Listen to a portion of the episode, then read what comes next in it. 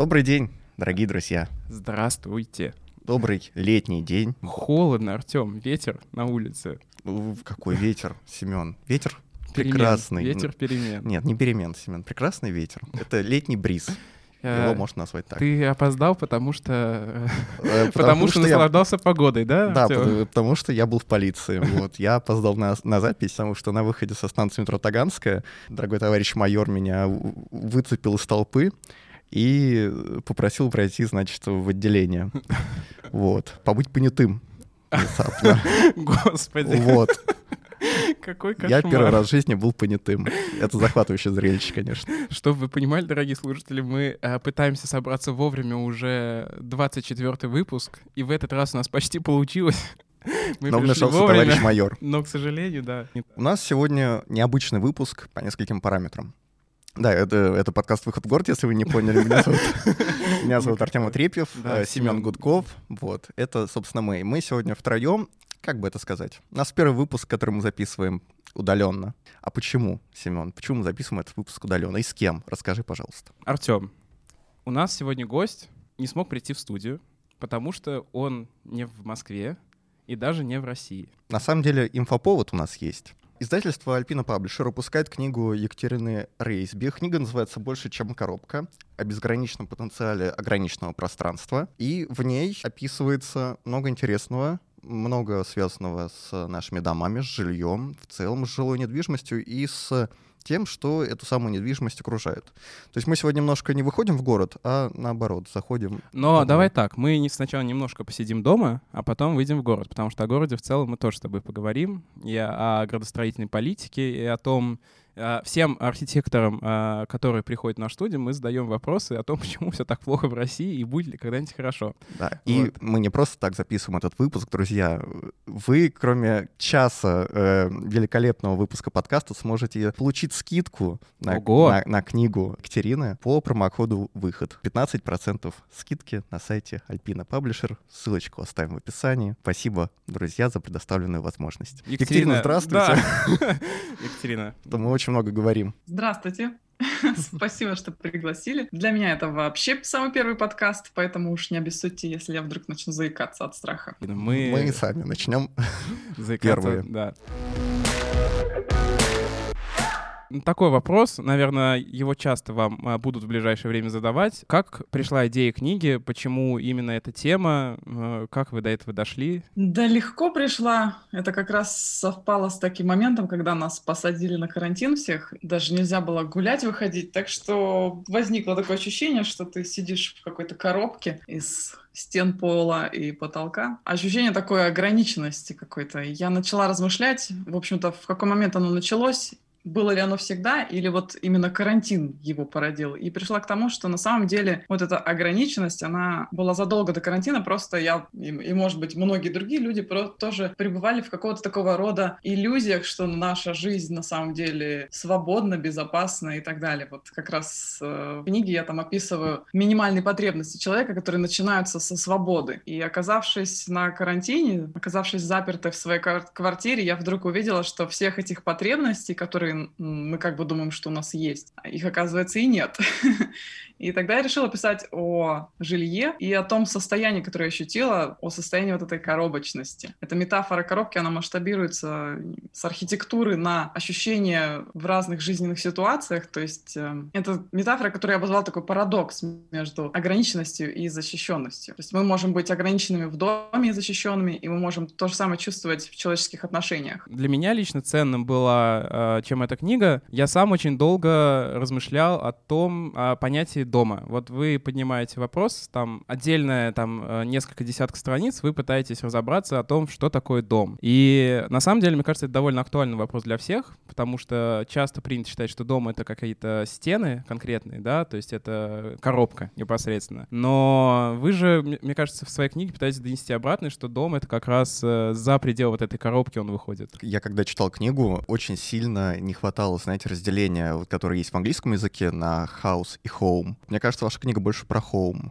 Э, я прав или нет? Да, в немецком тоже есть Heim и Haus. И мне, на самом деле, в русском языке нравится вот эта размазанность этих понятий, что у нас понятие «дом» именно место, где мы выросли или которое нас формирует, или понятие строения и здания, они немножко смыты между собой, это дает возможность связывать их. И по-хорошему это должно было бы привести к тому, что все дома, они становятся априори нашими домами, вот большими буквами написанными, да. Но, к сожалению, этого пока нет. Да, я пыталась разобраться, что для кого означает это слово, потому что каждый что-то свое понимает под домом. Для кого-то это место, где он вырос, для кого-то это место, где он чувствует себя спокойно и может там развиваться, чувствует себя в безопасности. Для кого-то это место, которое вот отражает его личностные характеристики, вернее, его личность, его идентичность. Для всех по-разному. Важно то, что многие не ощущают себя дома. То есть можно прожить э, большой промежуток времени в какой-то квартире или даже в доме, в двухэтажном доме, но не, не ощущать связи с этим местом. К какому выводу вы приходите? Вот что такое дом? Как определить границы дома? Возможно ли вообще сделать какое-то внятное определение, четкое, единое? Всякое определение начинает ограничивать, и поэтому я не стала себя ограничивать в книге, в том числе даю читателю возможность для себя лично определить, что он под этим понимает. Но э, границы дома для понимания, что такое дом, имеют, на мой взгляд, большое значение, потому что ну, в России, например, человек, ну или я, или любой другой человек, выходя из квартиры, ощущает, что он как бы вышел из своего дома. Границы квартиры квартира — это граница моей собственности, соответственно, граница моего дома, а значит, это граница моей ответственности. Дальше это как бы не мое, я за это не отвечаю. Но если мы начинаем разбираться, то если, например, квартира в моей собственности, то вообще-то подъезд и двор тоже частично принадлежит мне, поэтому это теоретически тоже мой дом, даже по документам. Потом мы начинаем это раскладывать на город, и в итоге оказывается, что ну, вообще-то я в этом городе выросла, как бы он на меня повлиял, здесь вот моя школа, тут вот мой институт, значит, это тоже мой дом. И когда мы начинаем на все это смотреть, оказывается, что у дома очень размазанные границы, но в разные ситуации жизненный человек их а, подсознательно немножко иллюзорно начинает разделять. Например, когда доходит до ответственности, что нужно что-то сделать в городе, например, то это как бы не мое. Это долж, должны делать городские власти, я могу вот здесь вот бросить бумажку там или окурок. Окурок, потому что это не мой дом, дома я вот так вот не делаю в своей квартире. А когда доходит, если там однажды кто-то из моих друзей иностранных приехал в Барнаул и начал там фотографировать облезлые автобусы, я вот начала сильно обижаться, а что ты фотографируешь у меня тут облезлые автобусы, как будто больше ничего нет. То есть здесь я ощутила, что это все мой дом, и все эти облезлые автобусы это тоже мое. И не смей, пожалуйста, к этому вообще никак э, что-то про это плохое говорить. Через дом мы приходим к праву на город. Но вообще это, знаешь, это действительно как с собственным домом. Ты, с одной стороны, хочешь показать, что у тебя квартира классная, там, твой дом классный, тебе в нем хорошо, чтобы там гостей, да, как-то порадовать. Но с другой стороны и... Тебя лучше захламлена. А, да, и тебе... И поэтому поэтому вот этот вот феномен, который и у российских э, людей в целом очень распространен, и в городах наших тоже это есть, когда перед гостями мы хотим, чтобы все было чистенько и убрано, потому что нам вроде как стыдно за этот наш, за то, что наш дом, ну, такой какой-то неопрятный, немножечко неказистый, но когда мы сами в нем живем, живем нам, в общем-то, все равно, поэтому это все приводит к тому, что перед гостями мы заметаем э, мусор под комод, либо баннерами красивыми закрываем дома, которые рушатся.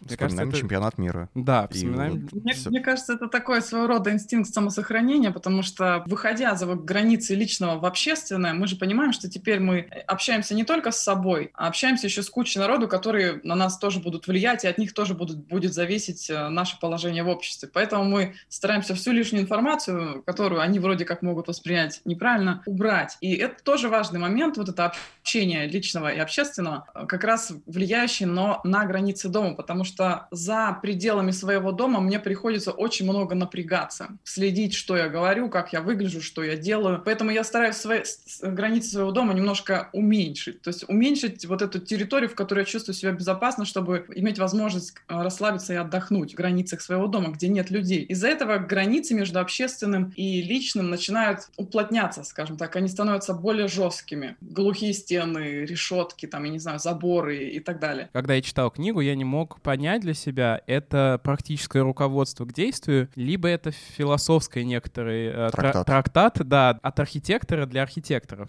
И э, на самом деле у меня тогда просто возникает вопрос, а для кого эта книга? Для кого вы писали? Кто, кого вы видели перед собой в в тот момент, когда вы писали? Вообще-то я писала не для архитекторов. С архитекторами мы общаемся постоянно, и у нас есть определенный лексикон, которым мы обмениваемся, и мы ожидаем, что некоторые понятия мы уже знаем, и некоторые мнения у нас одинаковые. Когда я писала эту книгу, я себе представляла, что я вот гуляю по парку, встретилась с каким-то случайным знакомым, и мы просто сели с ним на скамейку начали разговаривать. Я представляла себе, что этот человек — это обычный горожанин, который живет в обычной квартире, ничего не понимает в архитектуре, ездит на работу там по полтора часа в одну сторону в пробке стоит, работает на обычной работе. Зачем я ему писала книгу-то всю эту? Ну, Зачем? да. да? Потому что я проектирую дома для таких людей. И когда я общаюсь с архитекторами или застройщиками, или властью, когда мы получаем разрешение на строительство, мы не общаемся с людьми. А на самом деле человек в итоге все это дело потребляет и тем самым формирует. Потому что когда я иду к заказчику и говорю, знаешь, ну так вот нельзя делать, потому что это слишком тесно, или это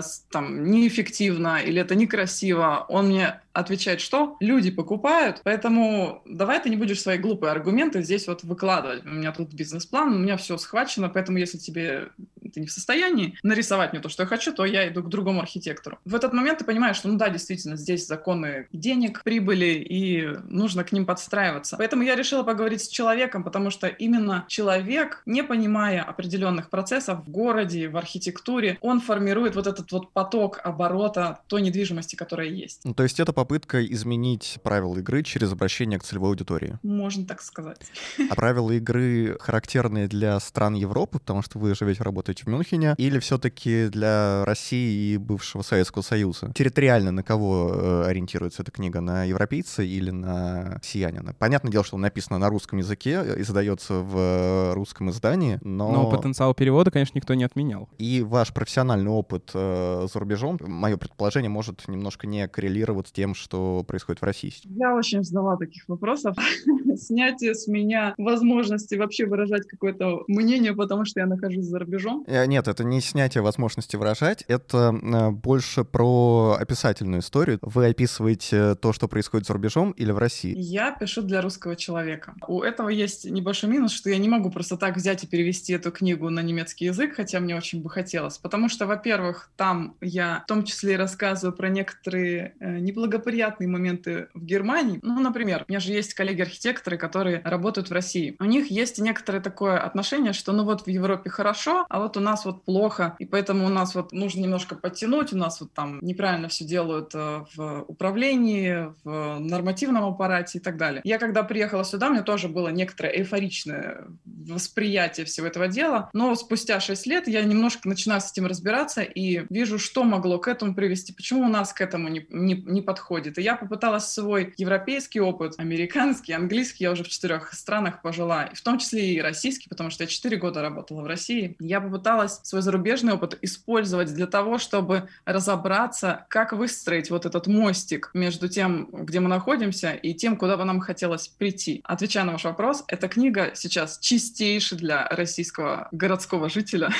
Одна из вещей, которую я для себя лично вынес, я не знаю, Артем, согласишься со мной ты или нет, Екатерина на самом деле там и говорит одну важную вещь, что язык капитала и как бы тот язык, который формирует наши дома, все эти коробки самые, он в принципе универсален что в России, что в Европе. Цели у девелопера — это не, опять не про проклятый капитализм ни в коем случае, но просто цели девелопера довольно понятны. Это максимальная прибыль. Это, это очевидно. И поэтому, в принципе, проблемы более или менее те же. И вот Екатерина там очень хорошо описывает э, проблемы той квартиры, в которой она живет или жила. Я не знаю, сейчас вы сменили жилье. Это она, вот она. Да, это, это, это она, да. Вот, э, и что Екатерина вроде как видит э, большое количество нюансов, и что квартира далеко не совершенна, на что девелопер ей говорит, что да, за такие деньги, как бы, она вообще фактически бесплатно тебе досталась. Поэтому- Ну, Семен, продолжая твою метафору с языком, все-таки, мне кажется, различается уровень владения на Западе и в России. В России это какой-нибудь А1, не знаю, какой-нибудь э, язык для начинающих, как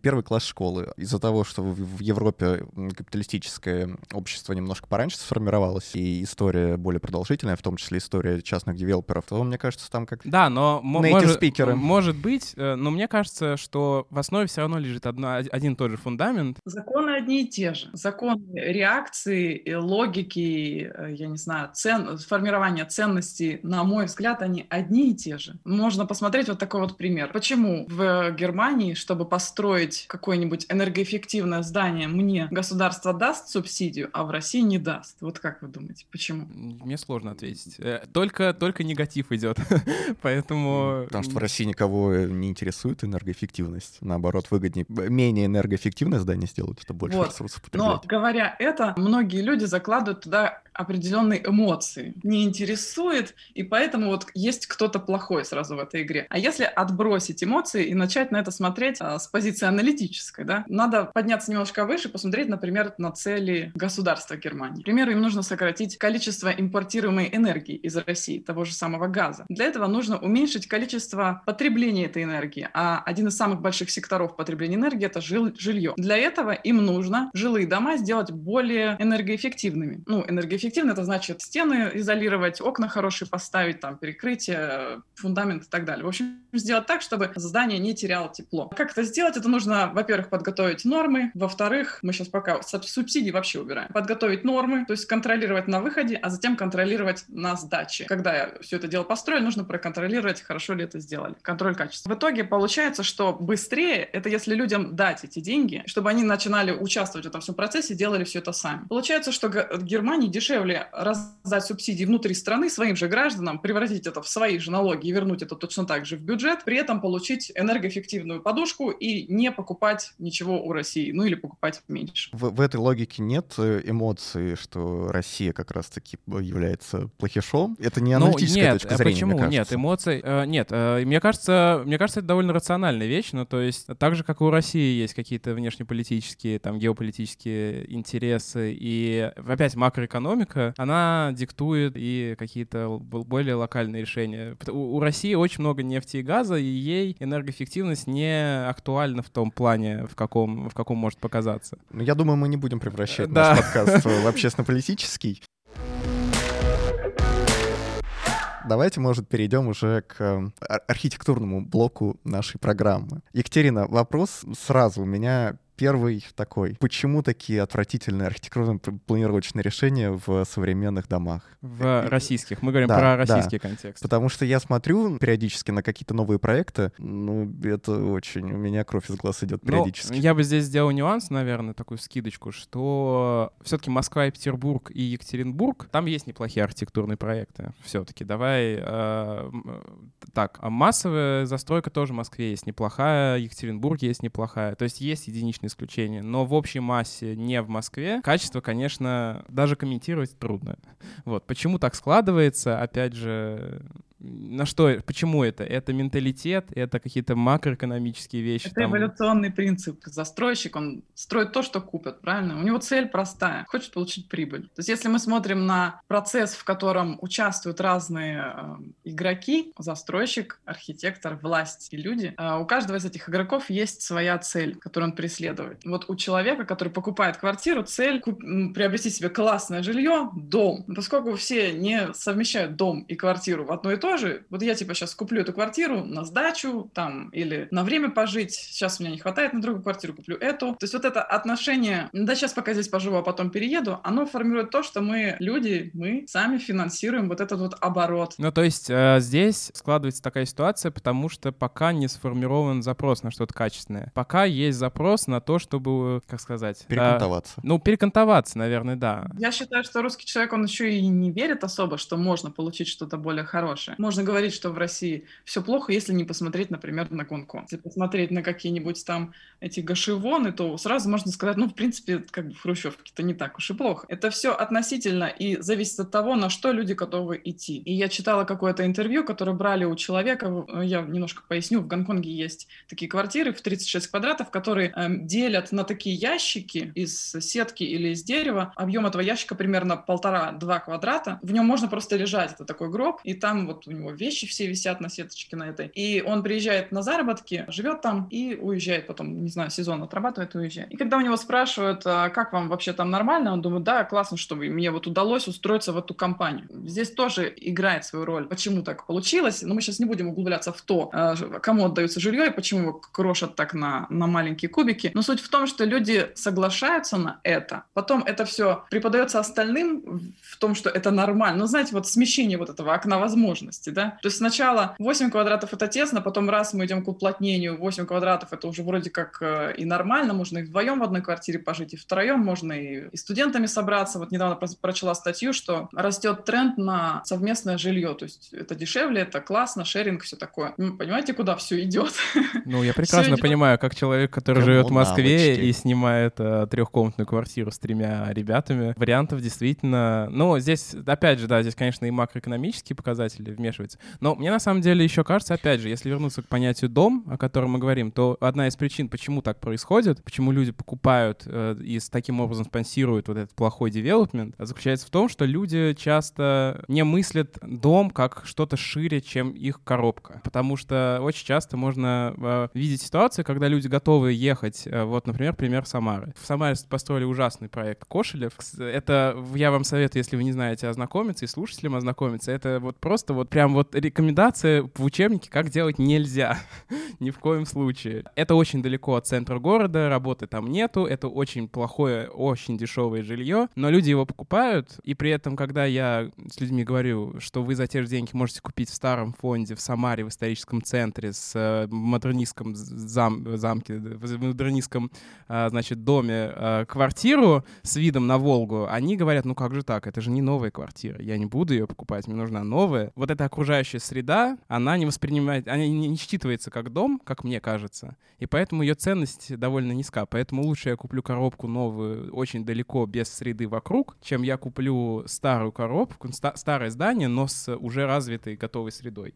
Вот мне кажется, в этом тоже есть определенные проблемы, и я не понимаю, откуда это в русских людях, если честно. Я думаю, это связано, скажем так, с пирамидой потребностей. Минус старого фонда в чем? У них плохие коммуникации, прежде всего. Плохая энергоэффективность. Поэтому люди просто уже, ну, скажем так, надоело им жить в постоянном холоде, с плесенью там, и так далее. И поэтому, да, они готовы жить непонятно где, без парковки, без инф- инфраструктуры, но там хотя бы тепло и воду не отключают, например. Они смогут понять, плохо это или хорошо только когда поживут там. Потому что вполне возможно, что многим там окажется гораздо лучше, чем вот в, этом вот, в этой холодной квартире в Хрущев. Но большинству, в соответствии с социальными исследованиями и наблюдением развития городов, большинству там будет плохо. Их уровень ожидания упадет, и, соответственно, среда будет еще дальше ухудшаться. Потому что потом эти же самые люди пойдут в архитектурные университеты, да, и в управление, и будут думать, что так, так и нормально. И эти же самые люди потом станут заказчиками и застройщиками. Это одна из вещей, про которую я писал в, на первом курсе университета. Та среда, в которой человек жил, человек ее и будет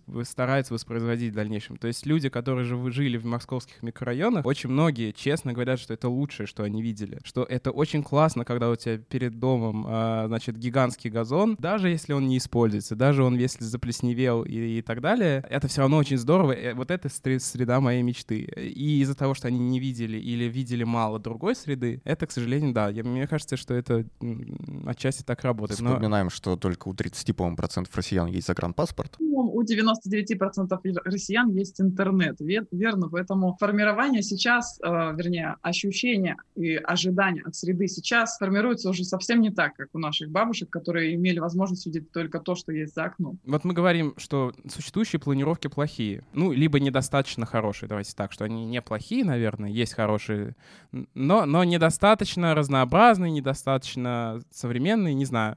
Но существует ли идеальный дом? А можно ли построить идеальный дом в соответствии со всеми твоими потребностями, идеями, мечтами о том, что такое дом? Нет. Ну, смотрите, нужно сначала, вот сейчас вот процедура работы архитектора за, э, с заказчиком. Да? Сначала нужно разобраться, что такое для тебя идеально. И тут оказывается, что для каждого это что-то свое. Вот недавно книжку одну интересную начала читать про красоту. И там на первой страничке, значит, 6 квадратиков, и вопрос такой, выбери там самые красивые квадратики разного цвета и переворачиваешь, а там вот красный выбрала 30%, синий квадратик выбрала там 20%, ну и так далее. Потом следующая страничка, выбери самую красивую форму, и там квадратик, кружок тоже. Перелистываешь это все, смотришь статистику, и потом в один момент такой вывод. Получается, что самая уродливая на свете вещь — это там коричневый прямоугольник. Ну, потому что минимальное количество э, людей выбрало это как как красивая. Потом такой вопрос, а что на этот счет думают архитекторы? И раз фотки вот этих вот коричневых коробок домов, то есть э, на самом деле это самая уродливая вещь, коричневый прямоугольник, но наши города им полны. И как бы да,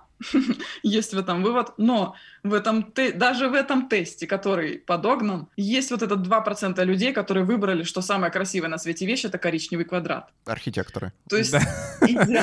идеальность, она для одного человека будет э, чем-то неприемлемым, а для другого это будет просто топ вообще всего, что можно ожидать. Поэтому идеальным дом может быть только для одного человека для... или для семьи, которые создали его для себя, очень долго за собой наблюдали, что им нужно для хорошей жизни, что помогает им раскрывать свой потенциал. А потом эта семья или каким-то магическим образом подстраивает под себя существующую квартиру, или строить себе какой-то дом, я не знаю где, потому что один из параметров это еще инфраструктура, в которой дом существует. То есть в, в определении идеальности это не, не только дом сам по себе или там убранство квартиры или, или какого-то жилого помещения, это еще и среда, в которой оно находится, насколько близко моя работа или там детский сад или парк, в котором я хочу гулять, или сообщество, в котором я хочу свои профессиональные навыки развивать. Поэтому не может быть такого дома, это процесс длиной в жизнь. Важно начать осознавать, что такое для тебя идеальный дом. А у нас э, люди этого не осознают и даже не задумываются об этом. Они думают, зачем вообще об этом думать, если я все равно могу выбрать только среди того, что есть на рынке. Че как бы себе нервы портить и несбыточные мечты строить. А я считаю, что это нужно делать. Вот тоже хороший вопрос э, про арендное жилье, потому что действительно, да, вот мне кажется, вот э, поиск арендного жилья — это очень это показательный, ад. это очень показательный момент, потому что именно здесь проявляются запросы людей на то, как они видят свое идеальное жилье. Потому что вот, например, для меня, я принял тот факт, что мне не так важно именно качество внутреннее, да, то есть мне не нужно новый ремонт, мне не нужно все новое, красивое и так далее, но мне гораздо важнее находиться в историческом центре, близко ко всему и так далее. То есть я готов пожертвовать качеством квартиры самой, но жить в классной среде. Другие же, например, вот, я знаю, например, я не готовы ни в да, коем случае. Я не, я не готов. Мне э, в первую очередь важна начинка квартиры. Могу жить где-нибудь э, на окраине Москвы, но чтобы новый ремонт, э, хорошие коммуникации и вот все такое. Вот видите, даже в маленьком нашем сообществе уже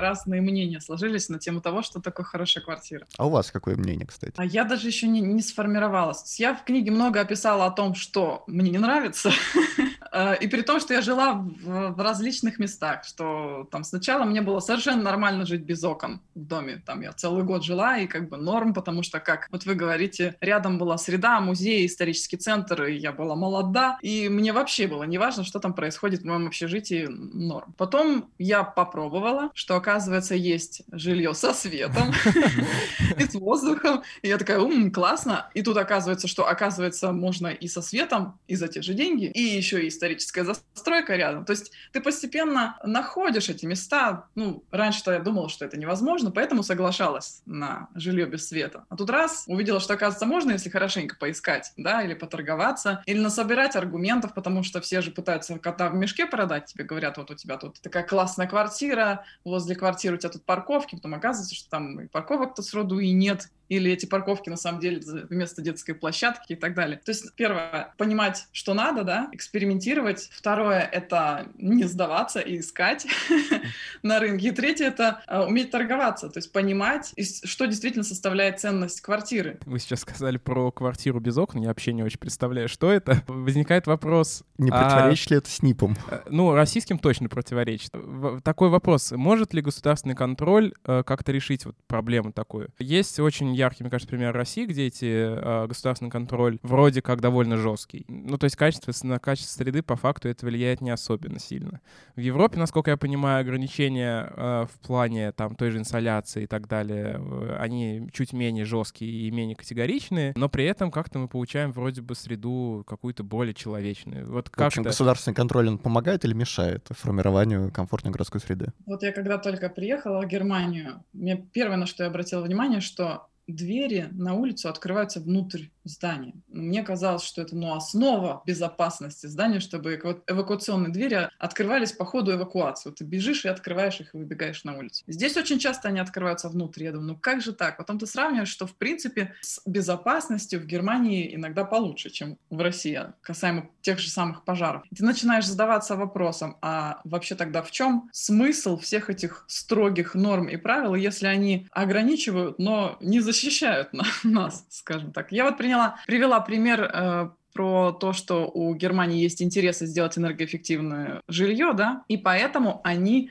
производят контроль качества, потому что цели государства и людей в данном случае совершенно случайным образом совпали. Поэтому да, их контроль качества будет работать на людей, потому что у них одна цель – сделать жилье действительно энергоэффективным. Если среди целей государства нет интересов действительно достичь энергоэффективности или благоустройства какой-то территории, само по себе благоустройство, зачем оно? Ну, а одно дело, если благодаря этому благоустройству мы, значит, простимулируем местных жителей создать какое-то сообщество, и они там создадут какой-то экспорт информации, и это привлечет туристов, соответственно, привлечет деньги, та-та-та-та-та, и тут выстраивается, что мы хоба монетизировали мы это благоустройство, и мы всех заинтересовали, и да, государству хорошо, инвесторам хорошо, жителям хорошо хорошо. Но само по себе, как кусочек красоты, оно не нужно государству. Потому что у него нет целей. Сейчас, если в Советском Союзе нужно было делать красивые картинки, строить какие-то статуи, как показатели да, идеального общества, то сейчас такой цели нет. Поэтому сам по себе контроль без совпадения целей, он будет просто как инструмент ограничения. Никак не поможет достичь вот этих всех ништячков. Ну, то есть совместить э, требования СНИПов, требования заказчиков, там хорошую архитектуру еще и планировочную точное решение, там, Еще приятное и работа с сообществом. Работа да. с сообществом и так далее, можно только волю случая. Либо в игре City Skyline.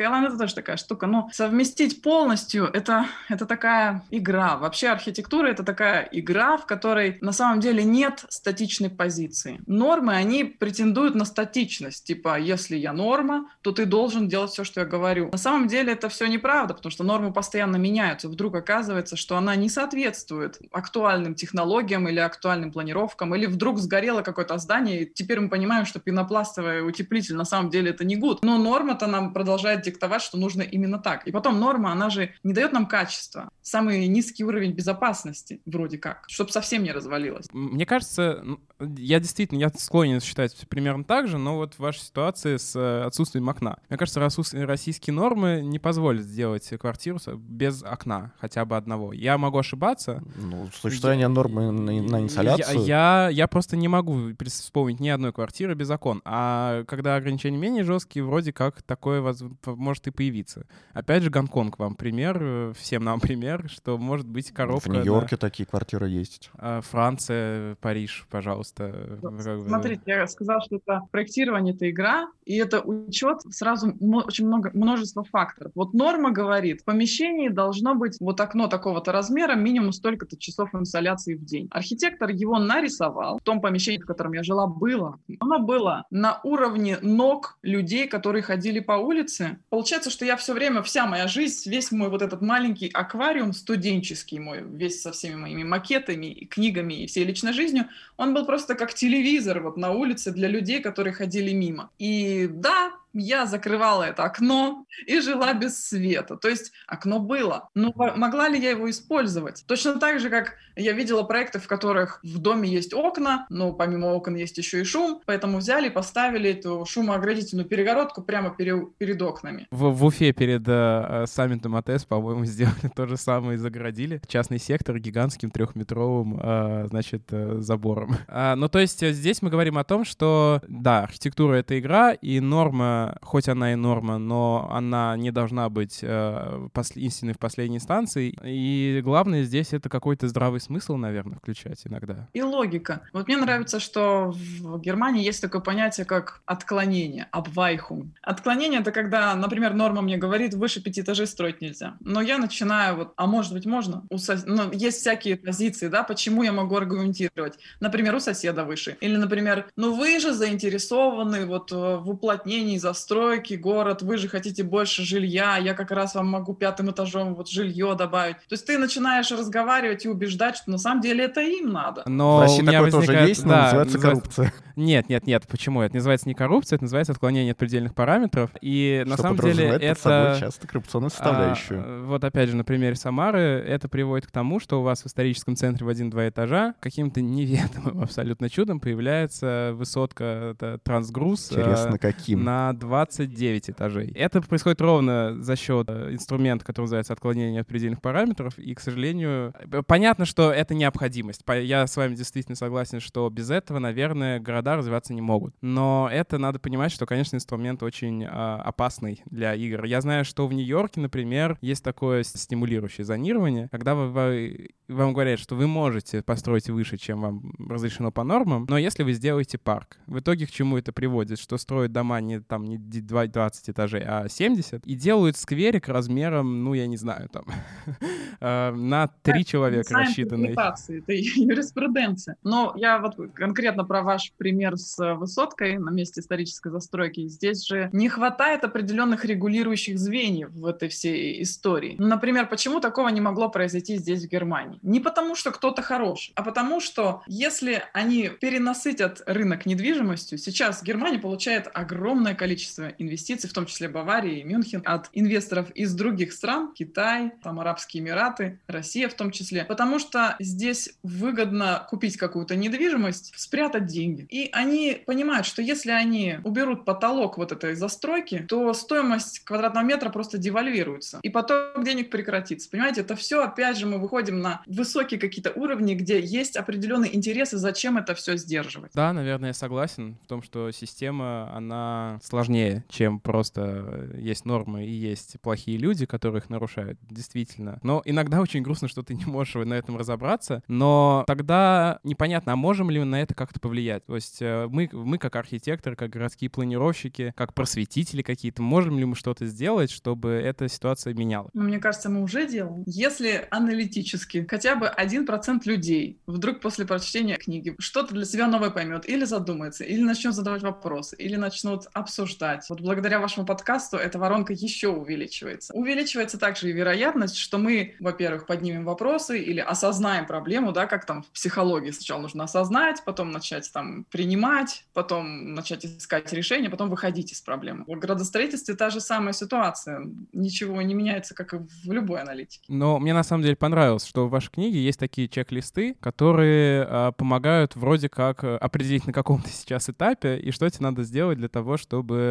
попытаться что-то изменить. Э, мне кажется, это интересно, я не знаю, такой гайд. Если ты находишься тут, то сделай это. Это вот я обожаю такое, мне кажется, все, все, любая рекомендация должна быть построена именно в таком формате. Или в формате карточек. Мне, мне просто казалось, что когда ты, когда я рассказываю человеку, смотри, вот есть, и начинаю рассказывать о большом мире, да, о макрополитике, всяких таких факторах, он может просто напугаться и сказать, ну я-то маленький человек, зачем ты мне все это рассказываешь? Я ничего не могу сделать, я здесь вообще винтик в этой всей системе. И я хотела показать на разных уровнях, что на самом деле винтики первоочередно вкладывают свое, свои ресурсы в функционирование всей этой системы. Я не могу, естественно, предвидеть в своей голове, да, как э, если поменять условия функции, куда она повернет. Нет, но я предполагаю, что если определенные люди выйдут из определенных сценариев, в которых они участвуют, то все может кардинально поменяться.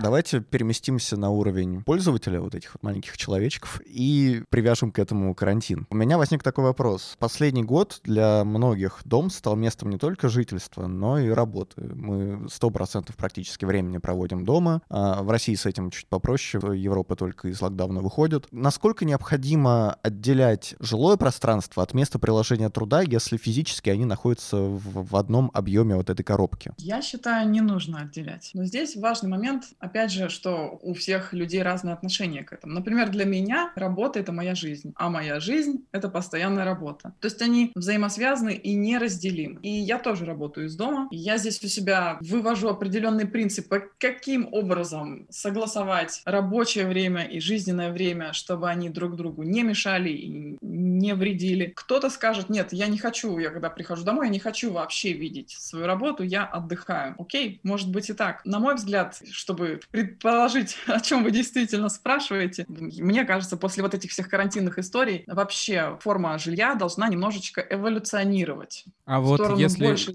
если говорить о...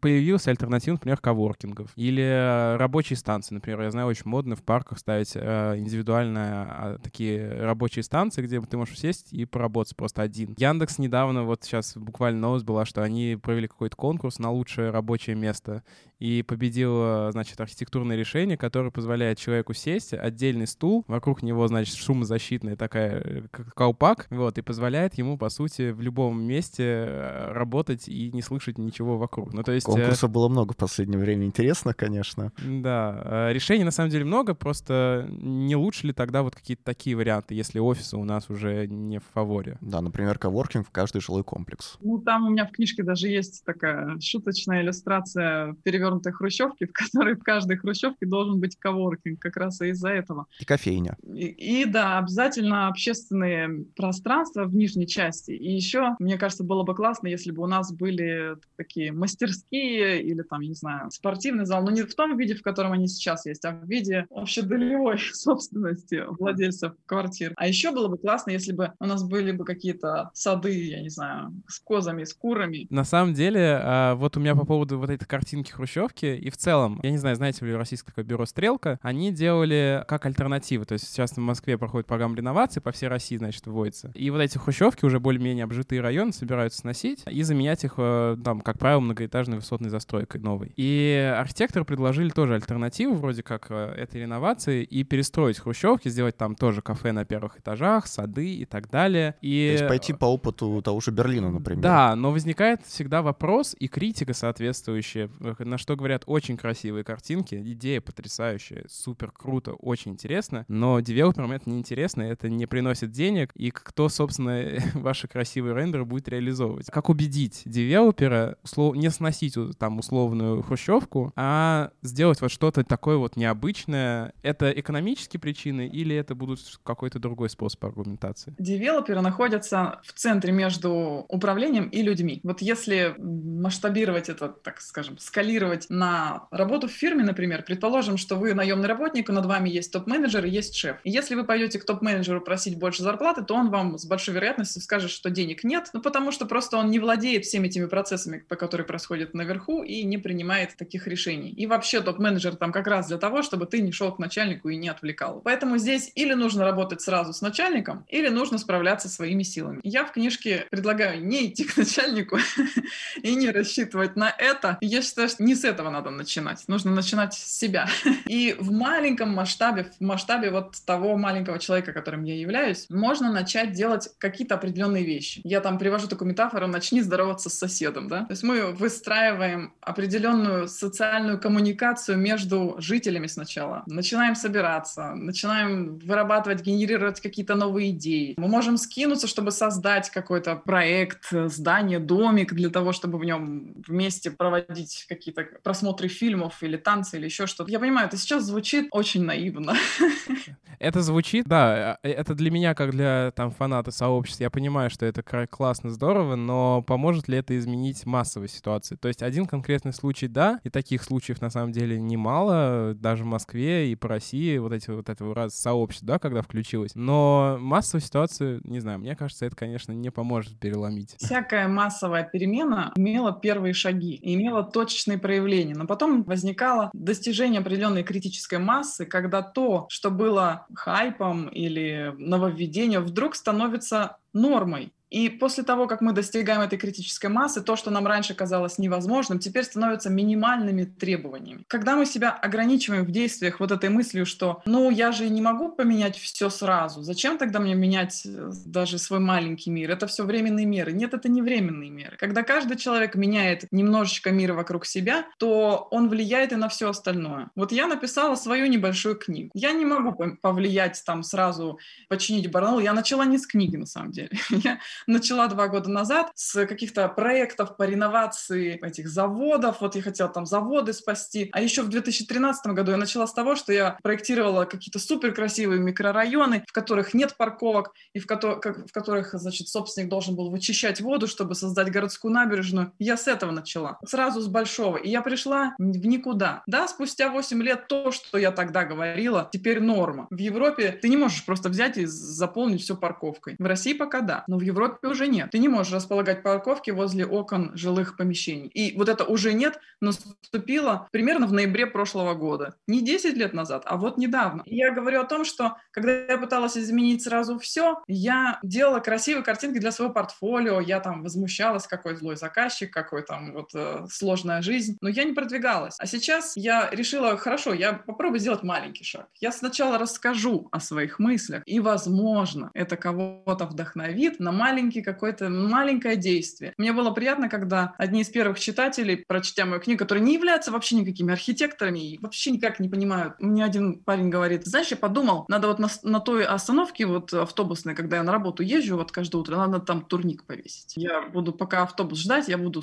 подтягиваться и вот стану таким красивым качком. Вот это реальный, реальный результат, потому что мне не надо, чтобы он поменял город, но он сделает турник для себя на остановке, которой он пользуется. На самом деле, мне кажется, это вот мы с Артем тогда как-то в одном из выпусков спорили про соотношение, как сказать, индивидуального и общегосударственного, такого политического, да, в городе. И я, например, сторонник того, что действительно личные интересы, твое личное качество жизни гораздо сильнее влияет и должно влиять на городскую среду и на твое окружение, нежели ты будешь подстраиваться под более масштабные какие-то политические, потому что личные интересы, они довольно понятны. Жить хорошо, здорово, зарабатывать много денег и не болеть. Ну, для вот. каждого жить хорошо, это Нет, есть, есть базовые параметры. Скорее всего, не болеть, зарабатывать достаточно денег и иметь безопасность какую-то, да, ну и развлекаться. И если даже если у тебя понятия эти отличаются, то ты просто сделай для себя классно, и все. А ориентироваться на какие-то политические такие большие... Ну, если ты сделаешь классно для себя, это может быть не классно для другого, и это уже, но тут уже твоя нет, тут... свобода кончается там, где начинается свобода другого человека. Безусловно, безусловно. Но турник на остановке вряд ли кому-то помешает. Местным алкоголикам, да. ЗОЖ-диссидентам. Мы несколько раз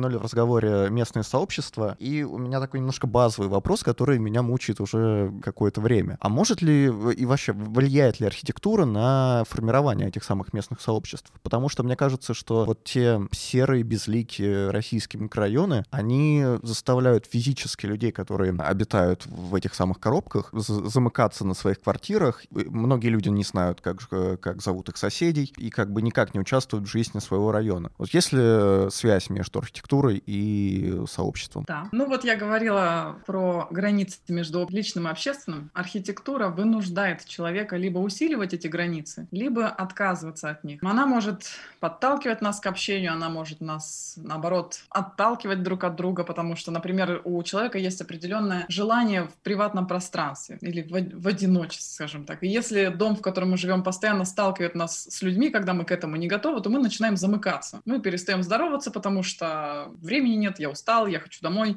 это потом как цепочка выкладывается в определенное отторжение друг от друга соседей. Если же нас архитектура сталкивает, вот она выступает в роли свахи, скажем так, и она сталкивает нас с людьми, с которыми мы вынуждены познакомиться, то мы потом будем общаться хотя бы немножко, но в том объеме, Главное, чтобы человек мог контролировать объем общения с людьми, с которыми он встречается. Да, архитектура может повлиять, может поддержать, может помочь. Мы сразу тут начинаем выходить за рамки финансовых каких-то приоритетов, потому что все это сразу встает вопрос, а каким образом мы будем делать общественные пространства, как их монетизировать. Но это уже другая тема, можно долго на эту тему разговаривать. А, но ну, у меня на самом деле есть такое немножечко, я готов поспорить частично, потому что, а, например, я не помню, к сожалению, как зовут авторку. Э, мы, я, я вспомню, и мы, я думаю, прикрепим ссылку.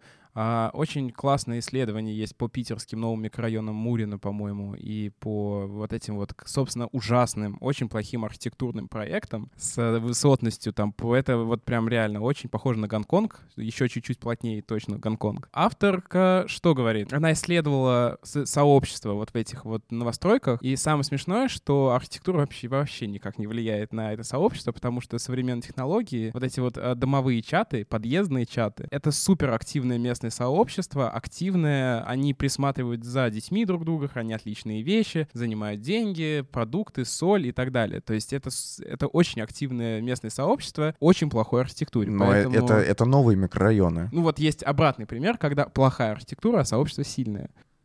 Ну, смотрите, если есть какой-то инструмент, который помог людям соединиться, это же не значит, что другой инструмент не может их соединить. Вопрос был в том, может ли архитектура толкнуть людей к друг, друг к другу. Может. И на эту тему тоже есть исследования, когда в отсутствии домовых чатов люди благодаря архитектуре могут общаться или не хотят друг с другом общаться. Понятно, что сейчас есть очень множество маркетплейсов, и мы можем общаться не только со своими соседями, но и с гонконгцами из самых ужасных на свете квартир это все возможно. Но пространство, оно может к этому подтолкнуть. Познакомилась с женщиной, которая участвовала в формировании этажей в Питере. И вот она рассказывала о том, как реновация этих пространств привела к тому, что люди начали друг друга познавать. И причем слои, которые раньше были разбиты друг с другом, например, пенсионеры, для пенсионеров весь этот хаб, вся эта молодежь, там, современное искусство, оно для них было каким-то фактом отторжения. Но в итоге при правильной подаче, правильной организации этого пространства и пенсионеры пионеры вошли в это сообщество. При грамотной подаче мы можем связать людей между собой. Хочу перейти на уровень выше. Вы в своей книге упоминаете такой термин, как национальный тип жилья, то есть какой-то превалирующий тип застройки для той или иной страны, не знаю, американской субурбия, допустим, хрущевки в России и так далее. У меня вопрос, вот если архитектура может влиять на формирование местного сообщества, может ли и как национальный тип жилья влиять на общество и как он отображает паттерны, привычки, культурные коды, возможно, которые этому обществу присуще. Это термин одного известного архитектора, и я с ним спорю. Он вот как раз сказал, что хрущевки — это национальный тип жилья российского человека. Поскольку я сама жила в хрущевке, я сама жила в панельке, я не хочу себя идентифицировать с этими зданиями, и я говорю, что нет, это не мой национальный тип жилья, потому что я жила еще в куче разных других зданий. Здесь, мне кажется, опять э, некоторое столкновение э,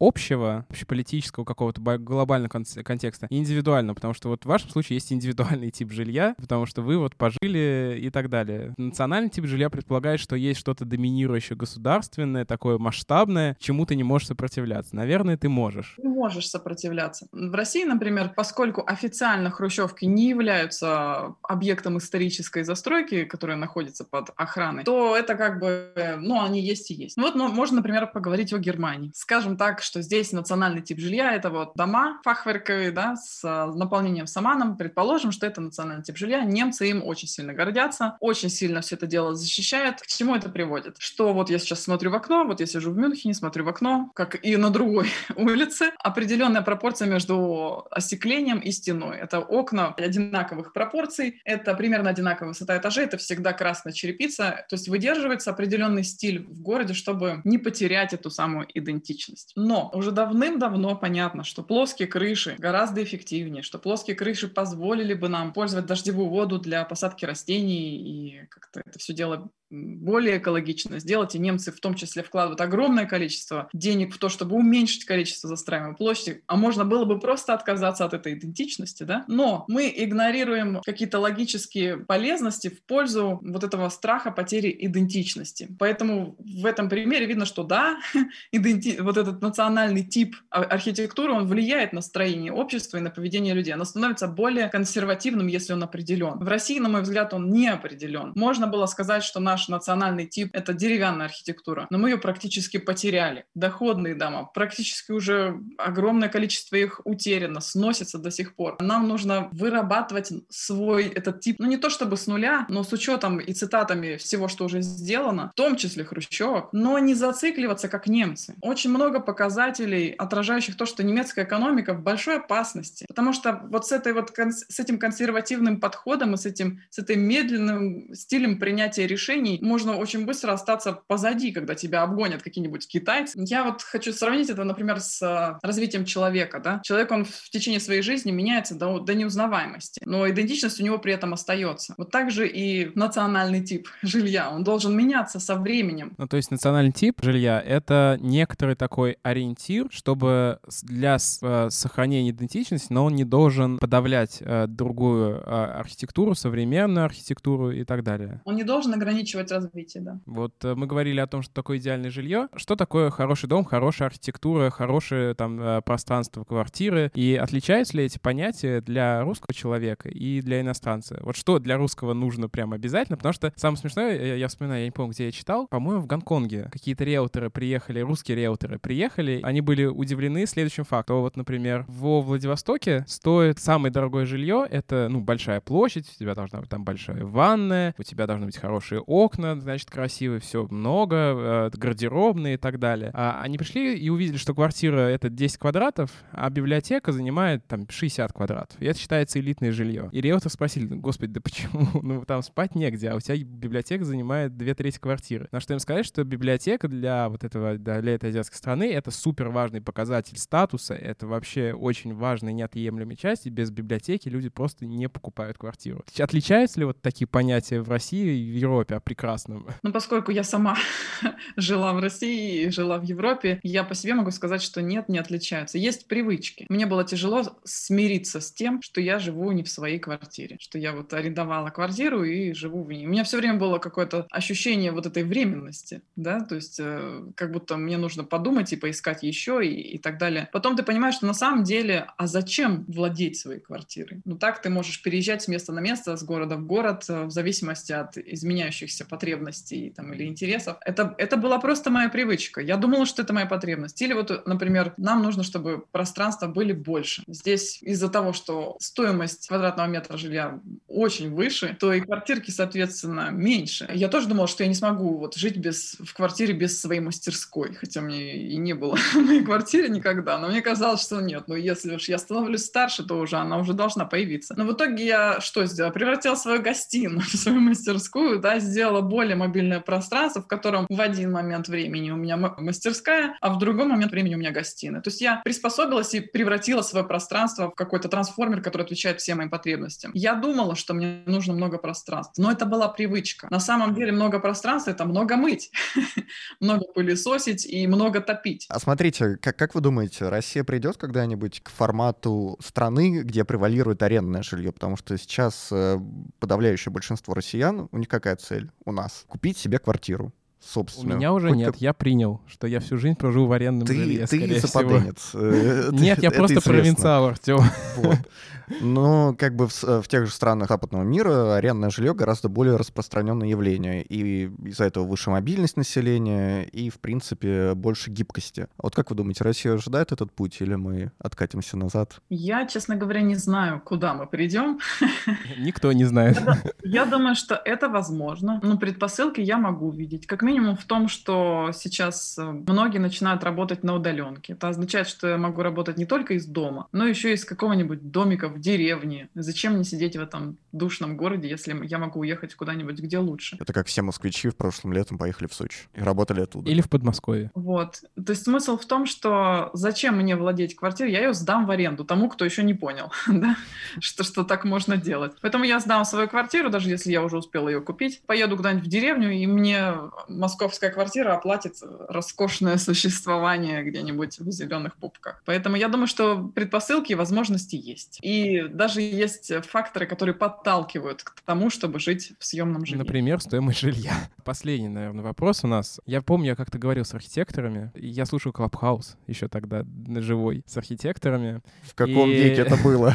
И, и они очень грустно подвели итог встречи, что в итоге архитектор — это такой, знаете, мальчик на побегушках между девелопером и простым потребителем. Хочется тогда просто понять, э, ну, согласны ли вы с этим тезисом, по крайней мере, в данной ситуации, что э, архитектор зажат вот между двумя огнями такими. И можно ли найти баланс вот между интересами застройщика, девелопера крупного, да, для которого прибыль при, в приоритете, и интересами финального пользователя, кто этим должен заниматься, архитектор, э, государство или кто-то другой? Я вначале говорила, что у застройщика цель — деньги, а у человека, который покупает квартиру, цель — квартира или комфорт. Ну, в общем, один набор параметров, которые, если не удовлетворяются, он свои деньги не отдаст. Соответственно, что если оборот происходит, значит баланс уже достигнут. И в том виде, в котором архитекторы бегают и жалуются, они пребывают, видимо, в балансе, если все это работает. Я, конечно, очень жестко и самокритично ко всему этому отношусь, но я считаю, что можно найти возможность как-то проявить себе, как-то выразить э, свое именно отношение. Вот я привела пример о микрорайоне, который я спроектировала и который не построили. Мой вклад в это был в том, что я не, не спроектировала другой, нормальный микрорайон, нормальный. Там в итоге построили нормальный микрорайон, вот эти коробки. Сейчас плачут, ой, у нас вот теперь э, собираются сносить речной вокзал, вот вся историческая застройка умирает, но потому что оно тянет за собой по цепочке. Невозможно поставить одну коробку и думать, что ну это я, потому что меня вынудили, я вот поэтому это вот спроектировал. А, а так на самом деле никакой ответственности за это не несу. Нет, мы все несем ответственность за каждый свой проект, за каждый, я не знаю, пост, который мы делаем. В России особенно.